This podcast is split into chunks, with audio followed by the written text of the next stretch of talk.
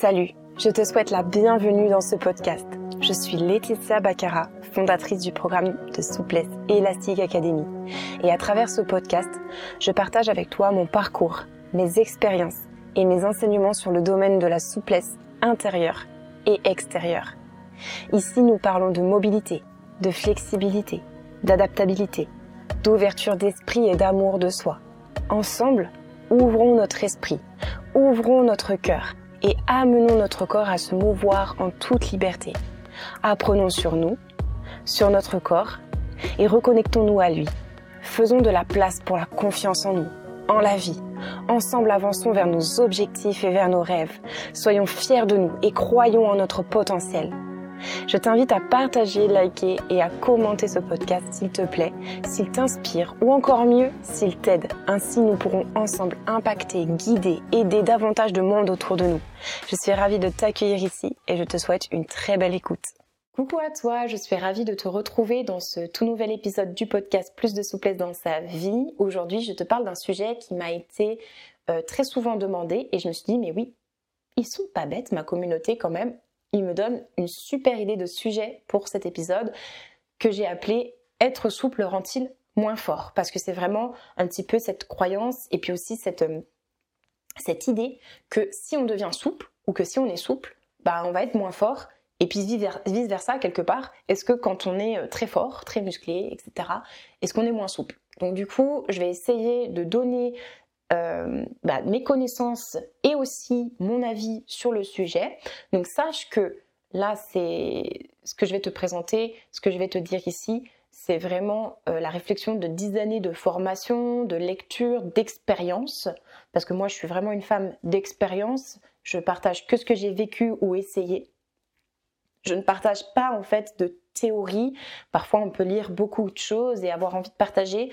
Mais moi, j'ai vraiment besoin d'abord d'avoir vécu la chose ou d'avoir tenté avant de pouvoir le partager. Donc ça c'est important que tu le saches, mais il faut aussi que tu saches que ce que je partage c'est ici ma vérité à chaque fois et que bah, je t'encourage toujours à faire aussi tes propres recherches et surtout tes propres expériences à toi aussi parce qu'il n'y a rien de mieux en fait que de découvrir ce qui fonctionne pour soi plutôt que de suivre une méthode sans savoir le pourquoi ni le comment. Donc c'est très très important pour moi de te donner mon, mon expérience, mon vécu, mon, mon avis aussi mais c'est très important que tu fasses de même de ton côté. Et moi, en tout cas, c'est vraiment ma philosophie de vie et c'est ma philosophie aussi de coaching. J'aime vraiment apprendre les choses de cette façon euh, pour que mes coachés puissent avoir, les personnes qui travaillent avec moi, qu'elles puissent vraiment avoir euh, une conscience pleine de leur vie, de leur corps et qu'elles puissent faire leurs propres expériences, leurs propres recherches et qu'elles puissent avoir une meilleure connaissance d'elles-mêmes parce que finalement, toutes les clés, toutes les connaissances, enfin voilà, tout, tout est en toi en fait. Donc euh, voilà, c'est important de, de, faire ce travail-là. Et puis, c'est important de se forger aussi ses propres avis, ses propres opinions en allant chercher des, informations euh, ailleurs, d'aller rechercher des sources aussi, d'aller lire pour pouvoir euh, toi aussi euh, faire ce travail de ton côté. Ce que je vais te dire là, quelque part, tu vas y retrouver une certaine forme de logique, je dirais. Alors déjà, pour commencer, la force est différente de la souplesse, qui est différent de la mobilité. Je fais un petit récap rapide, très très simple. La force, donc, c'est finalement euh, la capacité que tu as à porter le plus lourd possible. Ok, donc c'est vraiment mettre en tension en fait mécanique tes muscles pour pouvoir porter lourd, pour pouvoir pousser quelque chose de lourd, euh, voilà, peu importe. La souplesse, c'est la façon dont tes muscles va pouvoir s'étirer dans sa façon la plus euh, ample, ok? Donc tel un élastique, voilà, qu'on va venir étirer. Jusqu'où peux-tu en fait atteindre une amplitude? Donc c'est vraiment l'amplitude max. On pourrait dire souplesse passive, si tu préfères, pour vraiment donner cette, euh, cette idée que c'est vraiment l'amplitude maximale dans laquelle tes muscles, ton corps peut aller, tes articulations aussi. La mobilité, elle, c'est en fait ce qu'on pourrait dire c'est un petit peu faussé, c'est plus de la mobilité, mais on a l'habitude dans la danse, la pole dance, etc., d'employer le mot souplesse active. Donc là, on va plutôt être dans un mix des deux, je dirais, pour que tu puisses en fait utiliser ta force dans une amplitude donnée. Donc par exemple, souplesse passive, tu arrives à faire le grand écart. Ok, tu visualises, tu es au sol et tu fais un grand écart latéral, une jambe devant, une jambe derrière, tu es au sol. Par contre, tu es debout et tu vas faire un kick, tu vois, en arts martiaux et tu vas vouloir kicker ta jambe en grand écart mais debout. Là, ta jambe, elle va pas être à 180 degrés. Tes hanches ne vont pas s'ouvrir à 180 degrés parce que tu n'as pas la force nécessaire pour aller dans cette amplitude de mouvement. Ta mobilité, ça va être ta capacité à générer de la force dans une amplitude de mouvement donnée. Donc plus, c'est ce qu'on appelle aussi le range of motion en, anglais, où on va chercher en fait cet équilibre entre force et souplesse. En tout cas, on va vouloir développer un maximum de force et de souplesse pour pouvoir utiliser cette force dans cette souplesse, dans cette amplitude. Donc le range of motion, en fait, c'est le rang euh, d'amplitude de mouvement. Donc ça veut dire que tu vas pouvoir avoir une amplitude de mouvement plus grande. Et ça, c'est le top. C'est vraiment le top que tu puisses avoir. Si tu es quelqu'un qui, euh, qui est hypertonique, donc qui a une forme d'hypertonicité, donc tu te sens très raide, euh, tu as de la raideur, tu as l'impression justement que tu vas avoir du mal à devenir souple, ça, ça peut être une forme de euh, danger du coup pour toi, pour ton corps, parce que finalement, ton amplitude de mouvement, tu vois, ton range of motion, ton amplitude de mouvement va être considérablement réduite parce que tu as peu d'amplitude de mouvement, tu n'arrives pas, tu as beaucoup de force, certainement, si tu es hypertonique, mais du coup, tu manques un petit peu d'amplitude. Donc forcément, bah, tu vas pouvoir porter lourd ou ça se trouve même pas si lourd, mais en tout cas, tu vas pas pouvoir aller très très loin, par exemple, dans ton mouvement avec, euh, avec ton épaule. Si à l'inverse, tu es hyperlaxe, que tu as de l'hyperlaxité, donc une espèce de, comme on pourrait dire, de souplesse naturelle dans tes articulations, tu vas pouvoir aller dans une amplitude de mouvement très grande qui peut devenir dangereuse pour toi si tu n'apprends pas à mettre de la tonicité et à renforcer tes articulations, tes muscles, etc. pour pouvoir contrôler ton mouvement. J'espère que tu veux en venir. C'est l'équilibre entre ces deux facteurs, entre ces deux choses-là qui vont te permettre de te sentir bien, de pouvoir performer, voilà, de pouvoir avoir plus euh, d'efficience. En fait, si tu as un corps qui est déséquilibré entre ta force et ta souplesse, ton corps va forcément compenser. Après, comme je préfère te le dire euh, directement, on ne peut pas avoir un corps parfaitement équilibré, il y aura toujours des petites différences et c'est normal. Et d'ailleurs, pour te le dire directement, ta souplesse passive, donc ta souplesse sera toujours plus grande. Normalement, ton amplitude de mouvement est toujours plus grande que ta mobilité, que ta souplesse active. Et c'est normal. C'est normal. C'est pourquoi tu vas être obligé de développer encore plus ta souplesse et développer ta force derrière pour pouvoir avoir des amplitudes de mouvement encore plus grandes. Surtout si tu pratiques des sports euh, qui nécessitent euh, ce, genre de grandes amplitudes. Si tu fais de la gymnastique, du patinage artistique,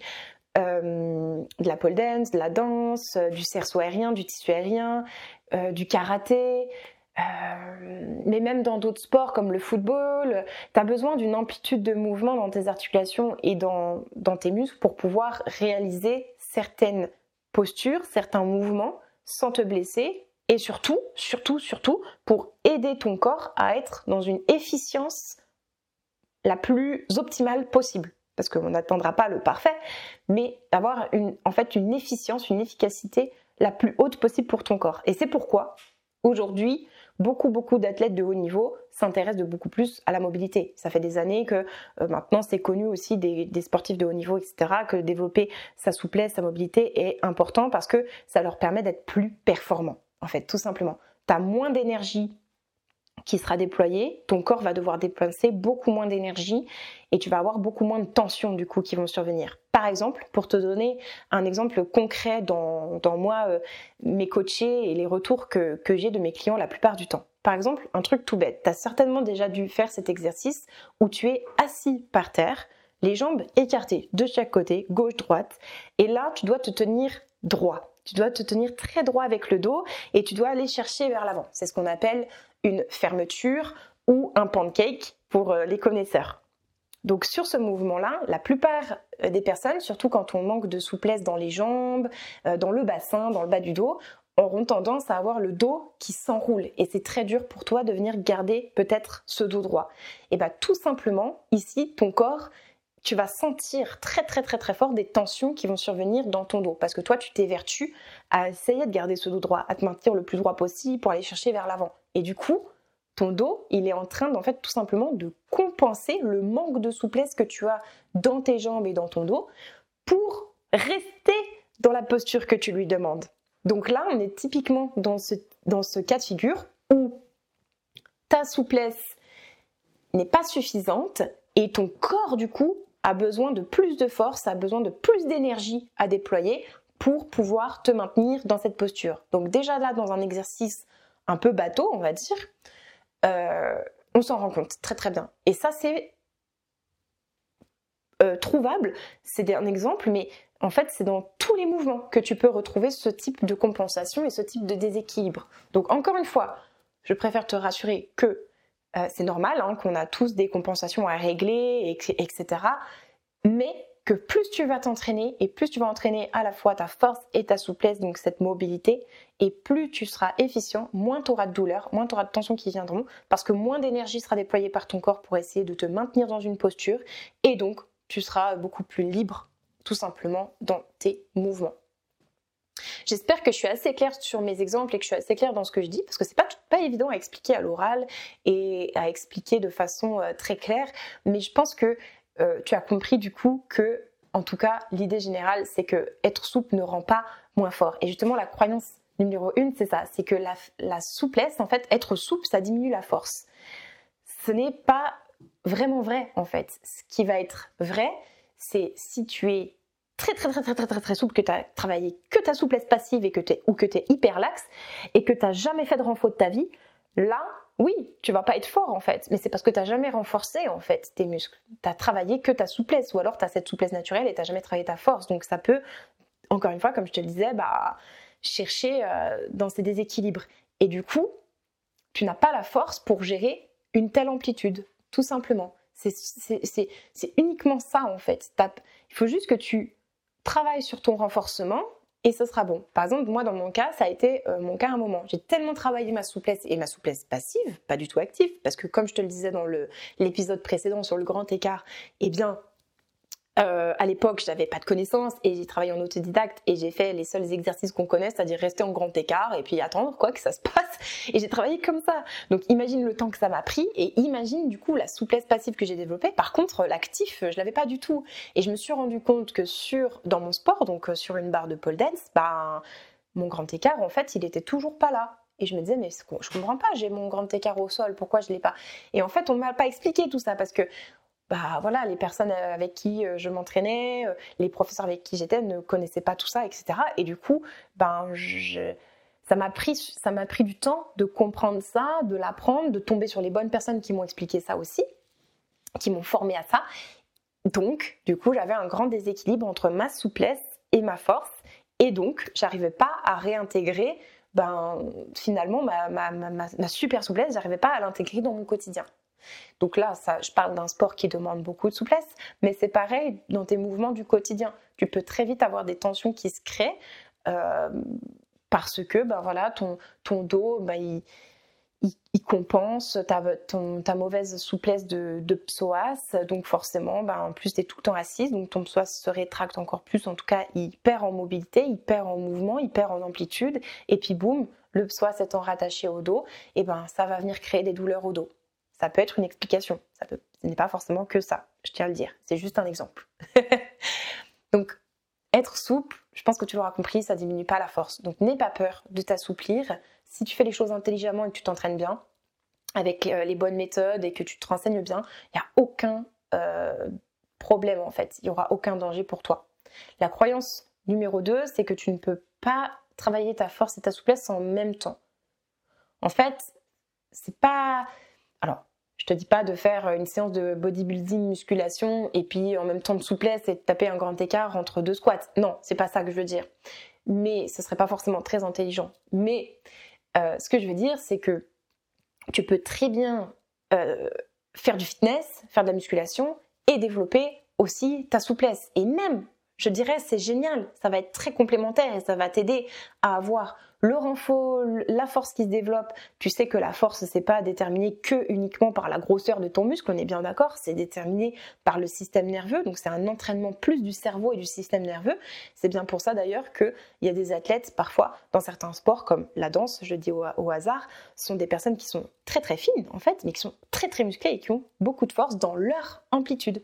Et moi, je travaille beaucoup, euh, bien évidemment, sur, euh, sur ça, parce que je, crois, euh, forcément, je vais, je vais prêcher en ma paroisse, mais je crois fort au fait que ce soit un entraînement de haute qualité et très très bon pour le corps, en fait.